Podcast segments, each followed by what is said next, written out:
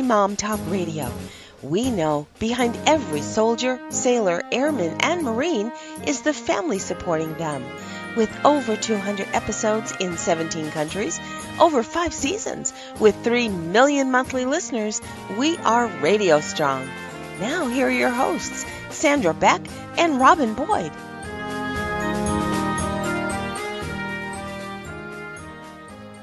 Everybody, this is Sandra Beck, and we've got such a great show today. We're going to be talking to Paula Munier. Now, she has written this great book. There's a new one out, it's called Blind Search. She's also got another great one, Borrower of Bones, and she's got some great writing books, Writing with Quiet Hands, you know, writing. What's the beginning one, Paula?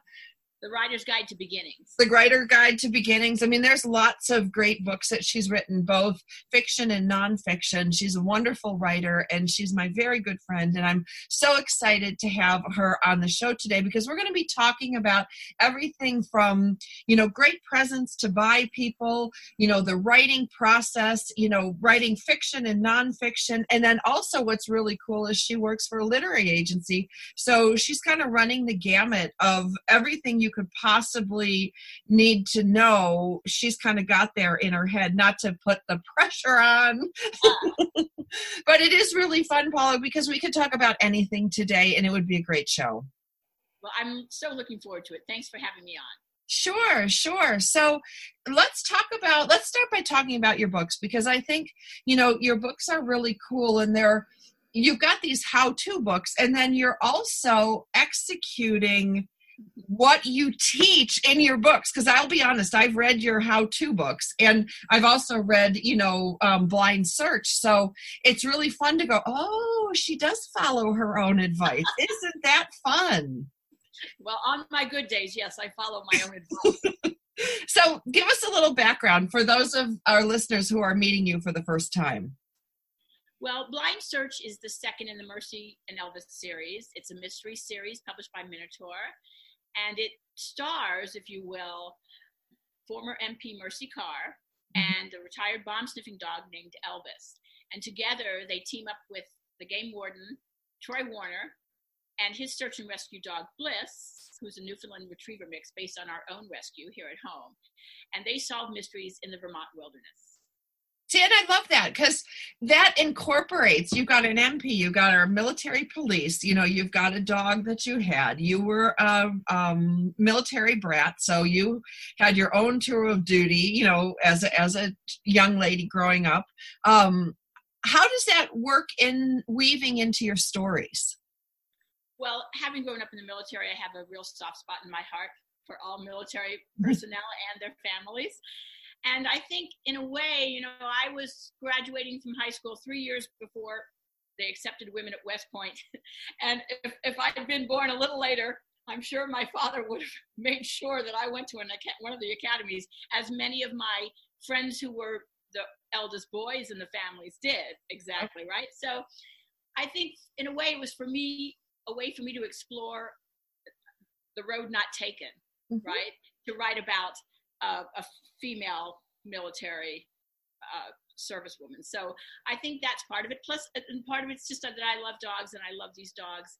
And I had done this fundraiser for Mission K9 Rescue, which is a wonderful organization out of Texas. And what they do is they rescue military dogs who've been abandoned. So the Army does a fairly good job of making sure that dogs who serve in our, you know, as bomb sniffing dogs and, and other military working dogs get repatriated with their handlers when their their service is up and they retire. But the defense contractor dogs often end up in kill shelters and they need to be rescued. And that's what Mission K9 Rescue does. And I had met so many of their dogs and so many of their dog handlers, and I fell in love with the soldiers and their dogs. And so this was a way for me to honor that and write about it. See, I love that. I love that you raise awareness for that because, you know, we don't really talk much about you know we talk about service dogs we talk about you know but we don't talk about the dogs after service or in my case i have three dogs that are deployment dogs and they are dogs that when the you know the the owner was deployed who takes the dogs? Well i end up with three of them and you know dogs are such a big part of our life. I love that they're you know a big part of your book and you know that this rescue helps our dogs after their service because you know we we just we're just so much better with a dog at least i am. You know my i got to tell you this wonderful story. My my brother um my younger brother is a nasa rocket scientist and he was recently transferred to alice texas and he was here in uh, los angeles playing with my dogs all the time and when he bought this half finished property in texas and started doing the remodel three little puppies were born in one of his sheds and no mama to be found anywhere. And he went from playing with my three dogs to having his own three dogs. And we're calling them right now red blue and black because of their collars. They're identical. Oh, and cute. yeah so i'm coming up with all these great names like simon simon alvin and theodore. Like He's got a cat, so he could be Eeny, Meeny, Miny, and Mo. You know, naming animals is so much fun. Mine are Sophie Peanut, Sally, and Chicken Nugget. What are your dog's names? Our dog's names are Bear, which was his name already when we rescued him. He's a Newfoundland Retriever mix who inspired Susie Bear in the books. And also Bliss, who we named after Follow Your Bliss. we had a contest actually, and readers wrote in what they thought our new rescue should be. And uh, she was my very zen dog, so she really lives up to her name. She's a rescue from Texas too, so she's a great dog. And then we have a cat named Ursula because nice. she growls like a bear. She's a rescue cat from West Virginia, and she growls like a bear at the dogs, even though she only weighs eight pounds and they weigh eighty pounds. Isn't that amazing? It's amazing. I mean, it's so much fun. They bring so much joy into our lives. And your dogs have shown up in your books as as well as your kind of your dreams, your desires, and your experiences. Absolutely. The dogs show up. Um, all kinds of dogs show up in, in the new book, Blind Search, which is a story about a little boy who gets lost in the woods and he's on the spectrum.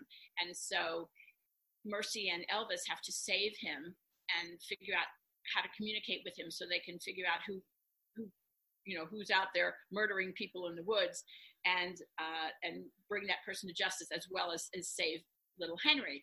And it was great because i got to find out not just about the dogs i already have in the series but also introduce a new dog. And that dog would be a service dog because they have service dogs who really help kids with autism sure. better in the world. So that was fun too that is fun you know and it's i love the magical world you know as a reader my favorite thing is to be swept away and then look up at the clock and realize like three hours have passed you know and i'm completely transported into somebody else's imagination and you know there's a couple of my books that i like to go and reread and revisit. And i feel like i'm going back home for a visit. You know you you recognize the setting you recognize things.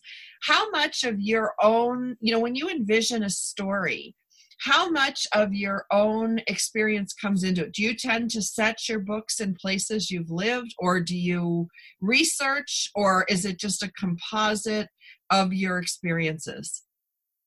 Well certainly the mercy an Elvis series is set in New England and Vermont, you know, and I live in New Hampshire, which is next door to Vermont, and I love Vermont. I love all of New England, and you do get that sense of setting, you know. And I think maybe having grown up as an Army brat and gone to 12 schools in 11 years and moved around so much, um, I love kind of having a hometown. You know, Pat Conroy, who was also a military brat, said that every military brat just wants a hometown. You know, yes. I, that's what I've given myself with New England. So I love the setting. I love the woods. Uh, of course, it's also great for mystery writing. you know, lots of crazy stuff happens in the woods, and so it's a great place to set murders, right? So, so I think that absolutely is, is drawn from truth, and certainly my experience of dogs, my experience of the military, um, and my experience of relationships and families. But they always say, "Write what you know." Mm-hmm. But there's also write what you know, write what you'd love to know, write what you, you know, what, what you love. So anything I love, I threw I throw in the books. I love Shakespeare. I love storytelling. I love nature and the woods and hiking, and all that stuff goes in the book one way or another.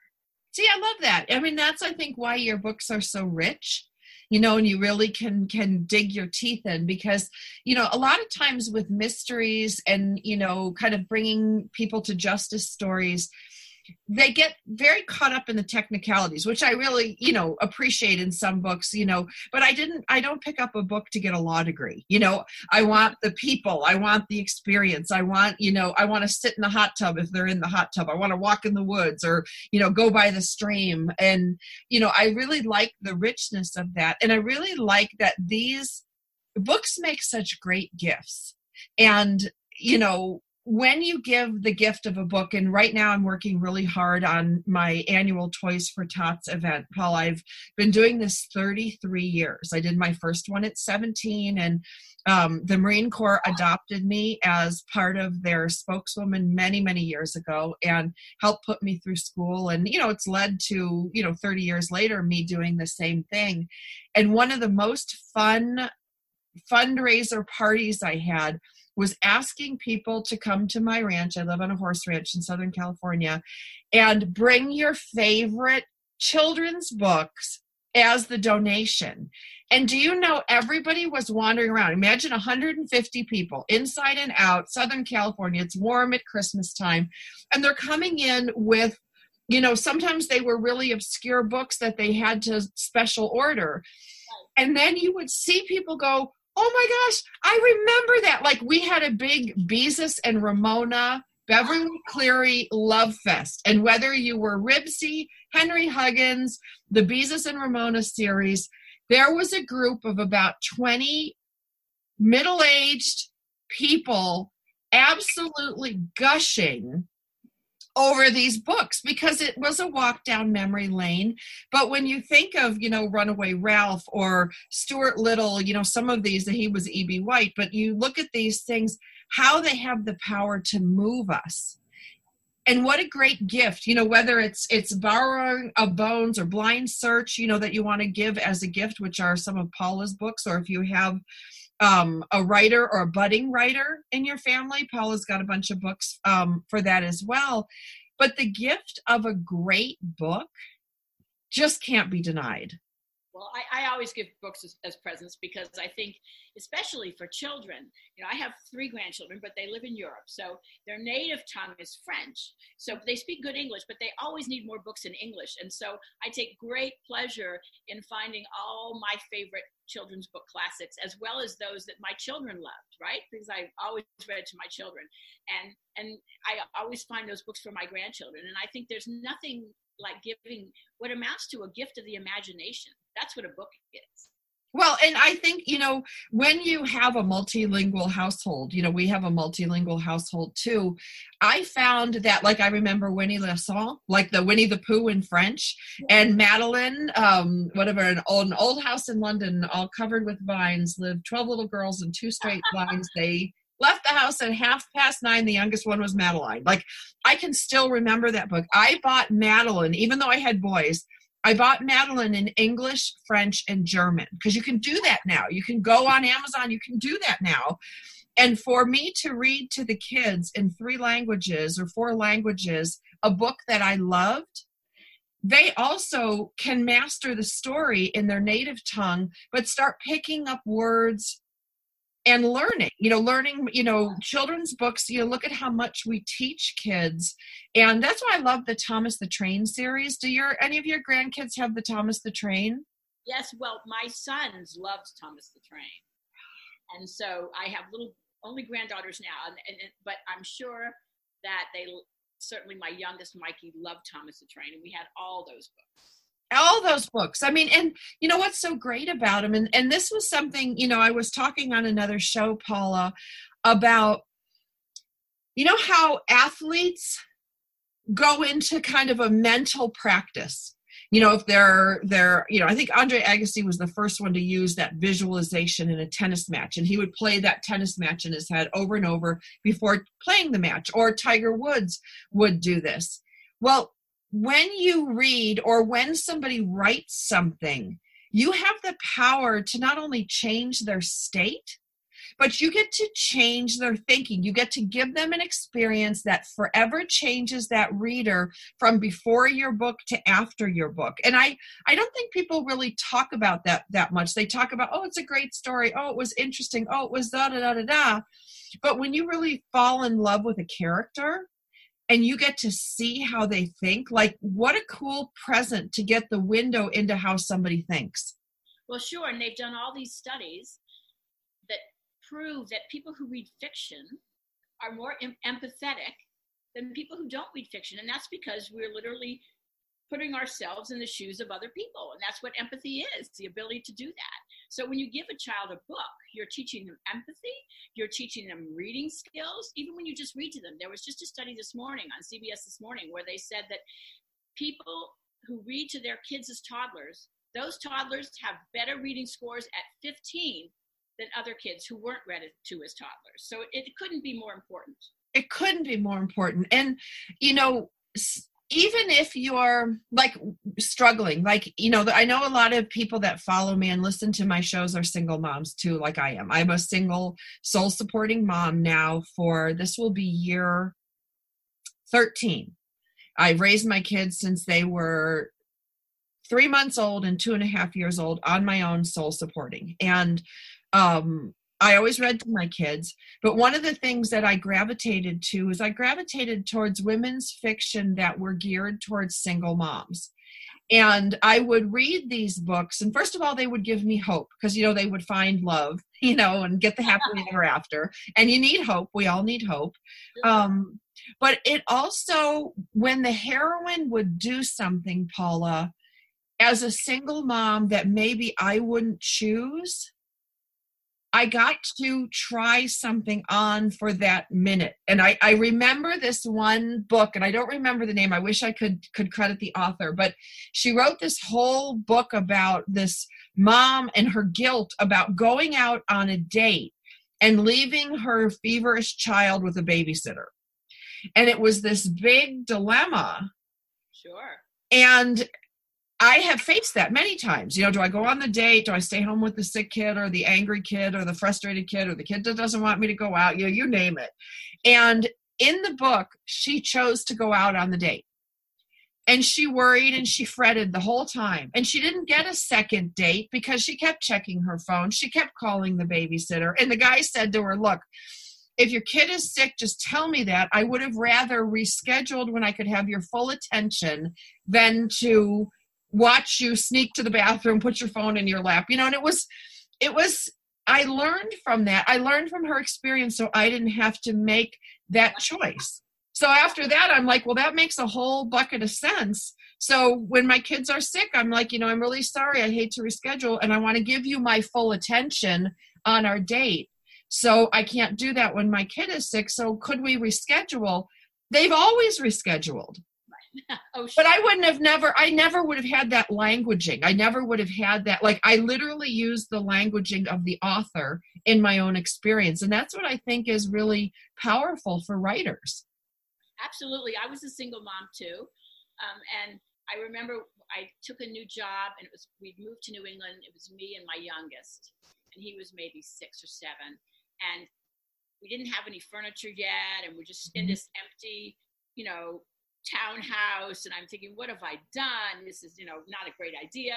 And I went to the local bookstore and got a book called Practical Magic by Alice Hoffman, who writes books set in New England and, and lovely novels. And it was about these two sisters and they were single moms and, and it, it would just made my whole yes my whole day and my I thought, oh, I can do this. Look, they've done it. And it was it was fabulous. It really it really began my love affair with New England and really helped me. And, and, and to this day, I'm a huge Alice Hoffman fan. So, you know, books books take you new places and teach you new things. Right. And they teach you by osmosis. You know, you're not even, you know, like I wasn't planning to learn about how to be a single mom from this book. You know, I just happened to look and and go and this it, the same character cooked on Sundays. She Sunday, she would get up, she would take her kids to church, she would go to the grocery store after, she would come home and she would cook like a roast, uh, a, a chicken and like I don't know, something else. She'd put her potatoes in. She cooked all this stuff and then she'd put them in in, you know, put them in her fridge so that every night she could come home from work, her kids would sit down and dinner and mix and match food. Oh, that's And great. I thought, this is fabulous. I learned that like when my youngest was like 3 and my oldest was 6 and I I still do that Paula to this day. Well, I wish I'd read that book because my kids got so tired of crock pot meals.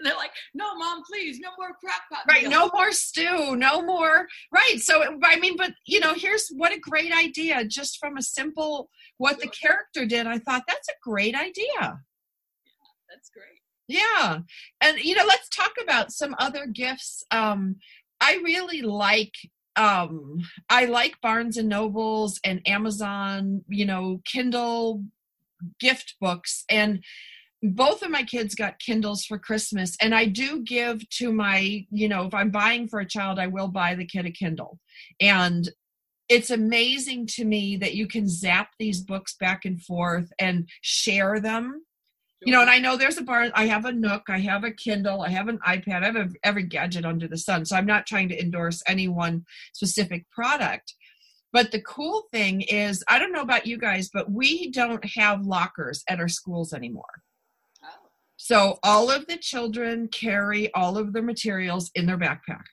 oh wow.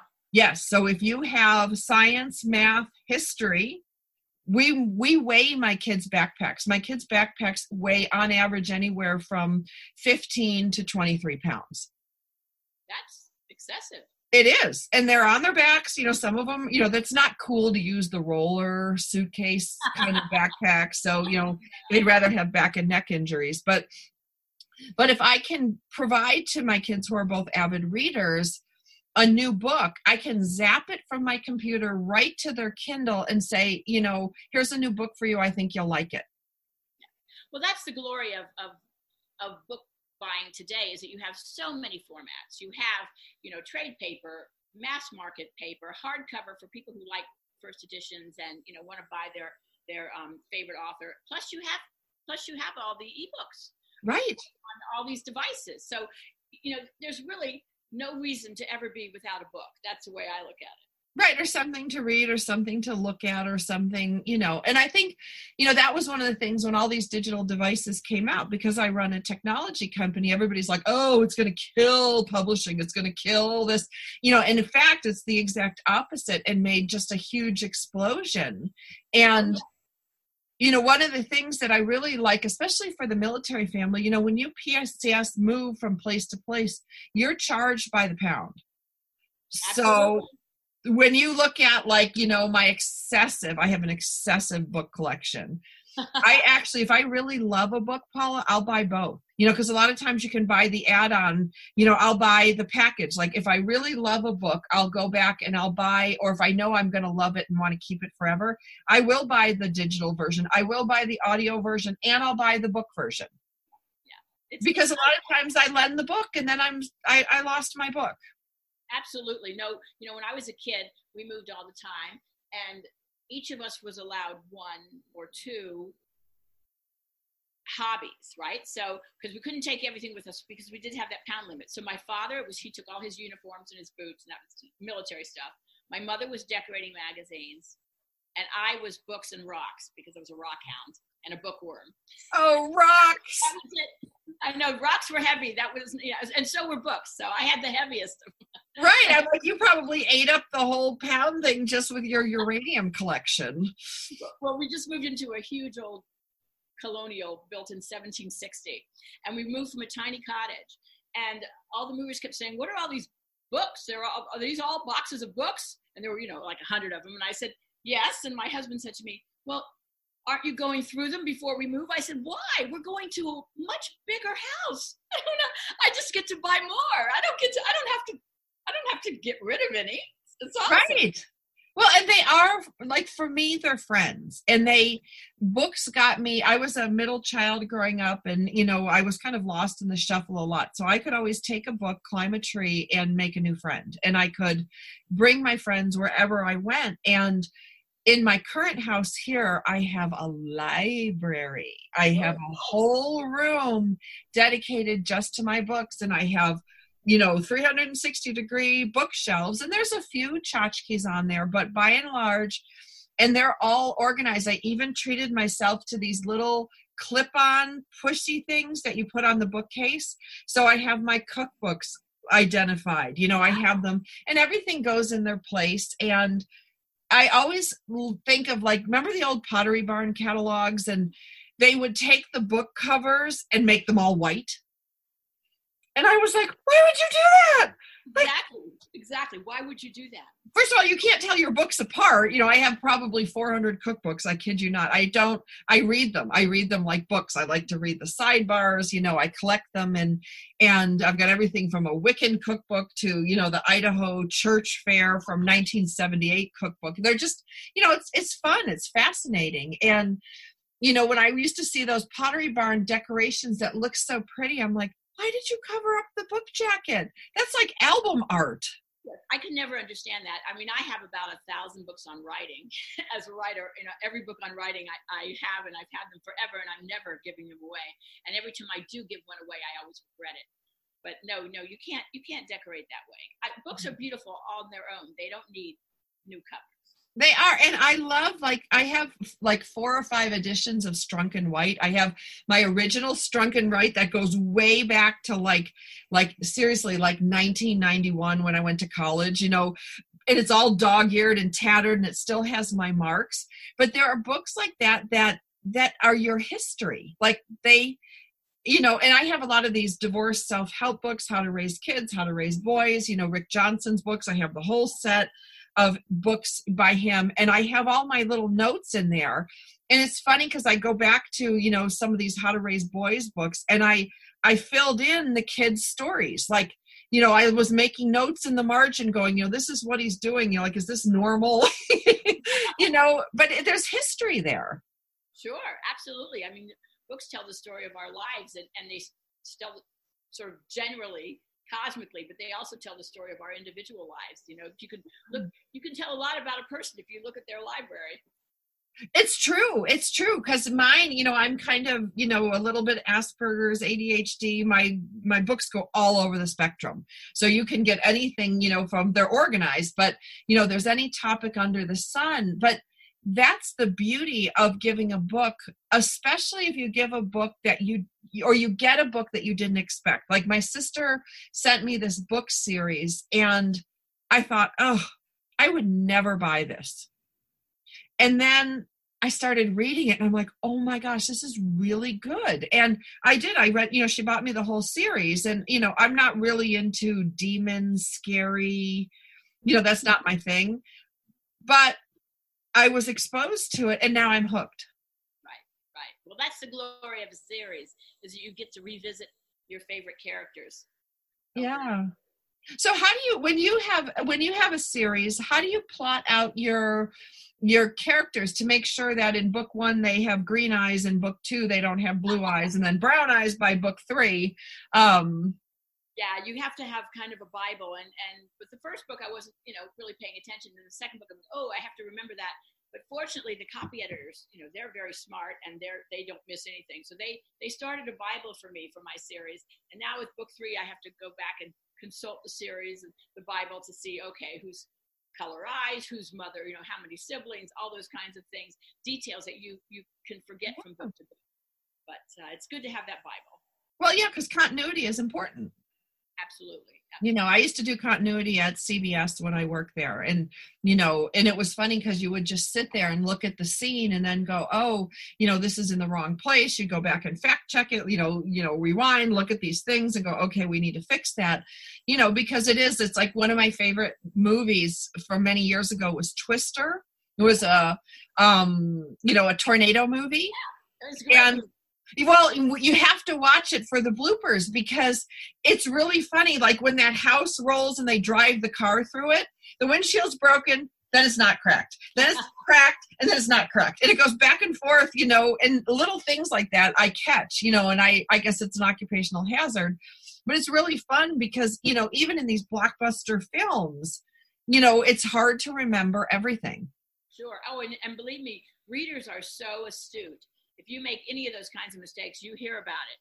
Uh, you know, absolutely hear about it. I was with Ann Cleeves, who writes the Vera and Shetland novels. I was at a conference with her last month, and someone asked her about Vera's mother, and she said, "Oh, well, she either died in childbirth or when she was very young. It depends what book you read, because that was one of her bloopers." right. I mean, it's just you just you know you're just human. Yeah. You know, but the funny thing, like you know, about the blue eyes, green eyes, there was a writer in the '80s. I won't name her, but she wrote a series, and the character's eyes changed as the series went on. And I'm like, she started out blue, she was mm-hmm. brown by the end, which I thought was really funny. But then my sister, who's red hair and, and brown eyes, had a blonde haired, blue eyed girl. After her pregnancy, her eyes changed to green. Oh wow! And we didn't believe her. We thought, "What did you do?" And she's like, "Well, how do you change your eyes? Like you have color contacts in, but she's my sister, so I'm like right up near her eyeballs, going, "Is there anything in there?" But sure enough, her eyes really did change from brown to green after a pregnancy. I've never heard of that. That's awesome. Yeah, so if you ever make a boo boo in a book, and if she's a female, she could have had a secret birth and had a child, you know, with a completely different coloring than her, and her her eyes changed. Oh, that's a good backstory. Yeah, isn't that cool? And um, yeah, because I look sometimes on Amazon, they have these eye drops that you can put in your eyes that are supposedly color, you know, change the color of your eyes. But I don't know who wants to buy anything on Amazon and put it in their eye. But you know, I do kind of look at that, going, "Oh, I wonder if that works." Yeah, no, that I don't know about that. Yeah. So, what are some of your tools that you use you know as a writer or a reader. Like for me i have i have my reading nook in my house. I have a specific chair with an ottoman. It's got a side table for my coffee or my tea or my soda. It's three tiers high because i need my chargers. It has the adjustable lamp with like three four different wattages. Like i'm really picky. And then i have to have a little pillow. And then i have my barnsey my little barnes and noble christmas bear from like 20 years ago that's my nook. And the kids don't go in my nook. The dogs don't go in my nook. Sally can curl up at my feet, but she can't go in my nook. And I have a beautiful black and white plush blanket for winter. And then I have a light daisy summer throw in summer. Like I'm pretty OCD with this. That's that's great. I have well, I have a room that's my yoga slash library.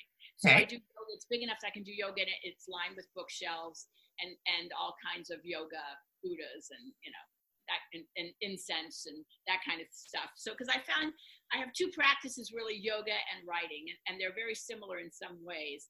Um, you know you have to sit there by yourself. It's, it's you have to breathe. You you know it's a, you kind of have to let go in some ways for the story to come to you just as you have to let go in yoga to let this um, work in your body and in your in your brain and in your heart so I have that room, but then I also have my living room couch, which is so lovely, especially in the winter. We have we have about I don't know almost a foot of snow outside after the past two snow days, and we have a lovely fire. And I sit here and I have a, a wooden lap desk that with a lid. It's lovely. It sits right on my lap, and the computer's on there. But I also have a million notebooks, blank books, which I collect. I love blank books, and I have special pens. You know that people have gotten me Waterman pen from Paris. And, uh, uh, Karim Rashid designer pen another friend got me. So I have all kinds of tools. I use them all. So just to keep working. And then if I get really stuck, I take a walk. My friend Edith Maxwell, she writes cozies and she says she calls them her plotting walks. So when she when she needs a story idea, she goes for a walk. So I walk the dogs and I always get story ideas. Walking the dogs, taking showers and driving the car. Those are the, the best time. If you get stuck, try one of those. And yoga, of course. See, that's awesome. You know, because I think we all have these weird little things, and I thought I was super weird, but I just want you to like see all these. Like, I collect the little teeny skinny journals, you know, like because they're just, you know, my backpack gets really heavy. You know, you put your Chrome or my I use a I use a MacBook Air or I have a MacBook Pro that weighs like eight pounds, which is my favorite, but it's heavy. And you know, I always thought I was weird until I realized when you said that, because I have this weird thing with pens and I have this weird thing with journals. And, you know, when I start a new project, you're going to love this because I've ghosted for a lot of a lot of famous people over the past 20 years, and it's one of the ways that I've supplemented my radio income is by ghosting. And so, when I get a ghost job, a ghosting, uh, for those of you who don't know that, that's somebody like me who writes something for an author, and then it goes over to the author, and they fine tune it and change it and supplement it. And sometimes they're research type pieces, Paula, and then sometimes they're straight old, you know, somebody's book. They just need some assistance on it. And when I do that, the first thing I do is I go to Staples or Office Depot and I have to buy a fresh set of pens. And they're not expensive. You know, I like to buy these pink breast cancer pens. I have them around here. Or sometimes I like to buy a whole pack of colors Oh, and it's this weird little thing because I have probably a thousand pens in my office. It's not, and then when the project is done, they have to go away. You know, like I donate them a box of pens. I'll donate to the middle school or the preschool because you know they're always using using pens for for projects or whatever.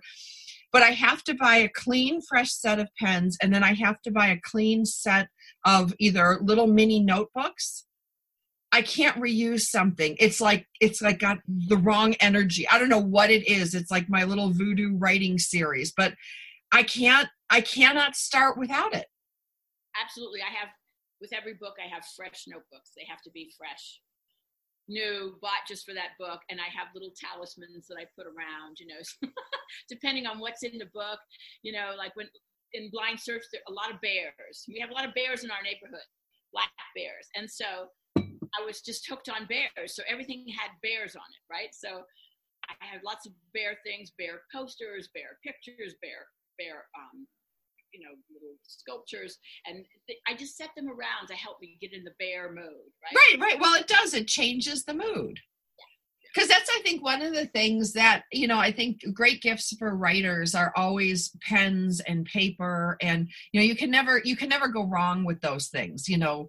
Um, the weird thing though is you know for me switching gears is really hard paula because i go you know i care for my 86 year old dad in my house. Then i have my two kids.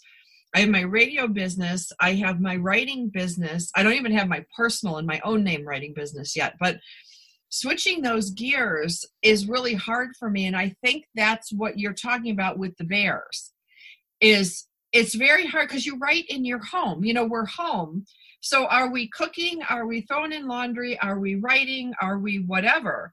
Because I also teach fitness, I teach senior fitness at my gym. I have to put on my gym clothes.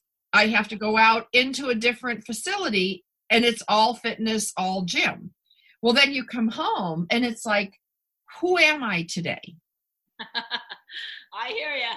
I'm juggling my own writing career with my career as a literary agent where I sell my clients' work and I travel a lot for that. So I'm gone about a week a month, usually to New York City and and other places, but usually New York because that's the center of sure publishing in America.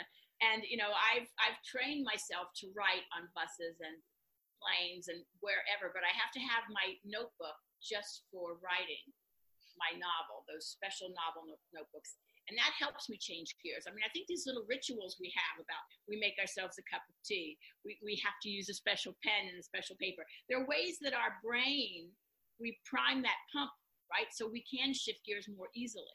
It's, it's, and I, I try to do it in terms of blocks of time. Okay, I'm going to do, you know, two hours. I get up early for everybody else in the house, except the dogs. and, you know, and I write my own stuff. And then I sit down at nine o'clock. I turn on CBS Sunday morning, uh, CBS this morning, and I start my my day as an agent, right? And and I I try to do that, and then I have reading hours where I read my clients' work and read new manuscripts, and I, I try to do that and, and set up rituals to go with each to, to make that changing of the gears and changing of the guard a little easier because it is hard, and your brain, you know, this multitasking, it's just a myth. Yeah. I wrote a little book on happiness called Happier Every Day, and talk about the brains, the science of brain, of, of, neuroscience, and of happiness, because your brain and your heart and your body are all connected to your level of happiness. And this idea that we can multitask, it's really, it's really not true. No. It's our brain trying to change gears more quickly, and it, it's not good for our brain. So these little rituals help us change gears more easily. Well, and I, you know, I'm so glad you said that because I really felt um, spoiled and selfish because I have this my my MacBook. Okay, I have my back MacBook Pro and it has all the peripherals. Well, I use that for my tech business. Then you come into my office here, and I have the maid's room in my house is now my office room. Because, you know, if you're going to work 12, 15 hour days, pick the smallest, darkest, coldest room in the house. um, you know, but I do. I have all my equipment here. I have all my sound studio. So when I come in here, I'm Radiohead. You know, I sit down. I'm I'm doing my things, and there was this uh, MacBook Air on Cyber Monday special, which is normally like I don't know fifteen hundred dollars. It was like maybe eight or nine hundred dollars, and I kept thinking, oh, like I really want this. I really, you know, and then because see, then I get ridiculous because I have to have the backpack. I have to have a dedicated backpack for that, and then I have to have a dedicated pen case, and they all have to be the same color. You know what I mean? So like navy blue is what I identified for this. So I got the clamshell, I got the pat, you know, the eh, the whole thing. But you're helping me realize that beyond my rampant OCD, that these little props help us switch gears because my dad and my family are all engineers and they don't understand why I have my little radio office, that I have my library for my reading, and then up in my room I have a desk for my personal stuff. And now I have you can see one behind me. There's there's the backpack. can it and all the peripherals there's a method to your madness you know yes all the peripherals are color coded so everything that goes with that one macbook is blue. The other bag is is kind of a red maroon so they all but when i pick up the backpack i know if i'm picking up tech i'm picking up my radio business or i'm picking up my writing business. And yes do i have three computers in there? But i also don't have and the reason we talk about this is i can't be the only person out there like this paula. Like no. there's you know, in varying, you know, levels, you know, whether it's your bear figurines around the place or your, um, for me, my like OCD crazy backpacks, um, it allows me to switch gears and i don't have the ability i never have. That's why i work alone from home. Even when i worked at disney and cbs and taught at usc i had to have my own office with nobody around and not near anything like elevator noise. I mean I'm just not built that way. And I can't sit down on one computer and go, I'm only going to do radio. I'm only going to do tech. I'm only going to do writing. I can't. I'm like a dog chasing a shiny hubcap, whichever way I go. So these are like little guardrails that I put in to help me stay on target. Absolutely. We know when I first started out, I was a reporter and new, and you know, in a newsroom, it's just chaos, and uh-huh. you're everybody's on the phone, and and you had to learn to focus right? You had to focus because and and and just tune out everything that was going on to get your own work done. And I got really good at that um, to the point where my kids would do this imitation of me when I'm reading a book, where they would just hold up the book in front of their face and say, "This is mom saying, yeah, sure, honey, whatever you want," because I was, it was whatever's in front of me is what I'm focused on. So I have to be careful what's in front of me, you know, and mm-hmm. I'm really good at focusing and, and, and I'm single minded and all that. But you also, I also have to make sure that what's, what I'm focused on is the right thing to be focused on at the time. Yes. And I think that's why the rituals help because you, nobody can shift gears that quickly. And we all have the best ways of working for us. And we have to figure out what those ways are if we're going to be productive. Right, right. Because you know, I, I, too, you know, cut my teeth in journalism. You know, I was a I was a reporter for for many years, and I could super hyper focus like that. But what I found was that it was a big effort for me. It was always an effort, and I felt like I was expending all this energy. And when I when I started working at one of these companies, I said, you know, if you let me work from home, I can double my workload. And I could you know because i said when you know you walk by with coffee you distract me. When you guys stop for donuts you know it i lose my focus i lose my game. And they were used to me being this weird tech person anyway. So i'm like whether i'm in the basement of your building or home you know like i could be on the planet mars and still do my job. And so they did. They let me work from home and start telecommuting because i could log into all the computers from from there. But then i found paula that the peacefulness of creating that like like occupational sensory deprivation tank. You know it worked really well for me. Yeah yeah. It works well for me too now that i have the luxury of doing that you know?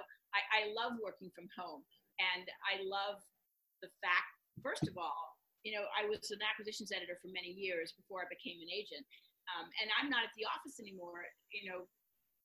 I, go, I do a lot of traveling to talk to editors and publishers and that sort of thing but when I work from home, I work from home and I don't have to go to meetings and I don't have right. to commute. All these things that took so much time and energy and sometimes to no point, right? Right. All those meetings I didn't have, you know, they were a waste of time. We all know meetings are often a waste of time. Right. And meeting time and all that, you know, and it's all gone now. So I'm much more productive than I used to be simply because my work environment is so different. Sure. Well, I've had to because I, you know, I had two kids, you know, and I had a kid with health issues. So, you know, using full time employment at a company wasn't an option, but neither was foreclosing on my house. Like, you know, there was, you know, some kind of middle ground here. So my, my work grew out of necessity. But I think more than anything today, I would like to give permission for everybody to be themselves to if you want to be in an office be in an office. If you want to work from home work from home. If you want to have five notebooks brand new and use new pens you know just donate them on you know all my my supplies and stuff you know when i'm done with my ocd fest get donated to people who need them places who can use them all the books that come in my radio uh, business after I'm done reading them, if I'm not keeping them, they go down to the VA reading room. Like, you know, there's always a way to make it work for everybody. So I want to thank you, Paula, for being my guest today. Her last name is spelled M U N I E R. You want to check out her new book, Blind Search. You want to check out all of her other books because she's a fabulous writer. Give the gift of reading to people, give the gift of pens and pencils because without it, life is just really drab. We'll be back again next week.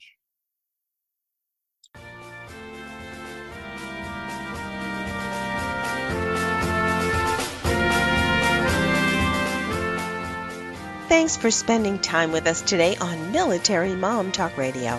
We've got more than 200 episodes available to you anytime on iTunes or at our website, militarymomtalkradio.com. Find us on Facebook or Twitter. We look forward to another great conversation with you on Military Mom Talk Radio.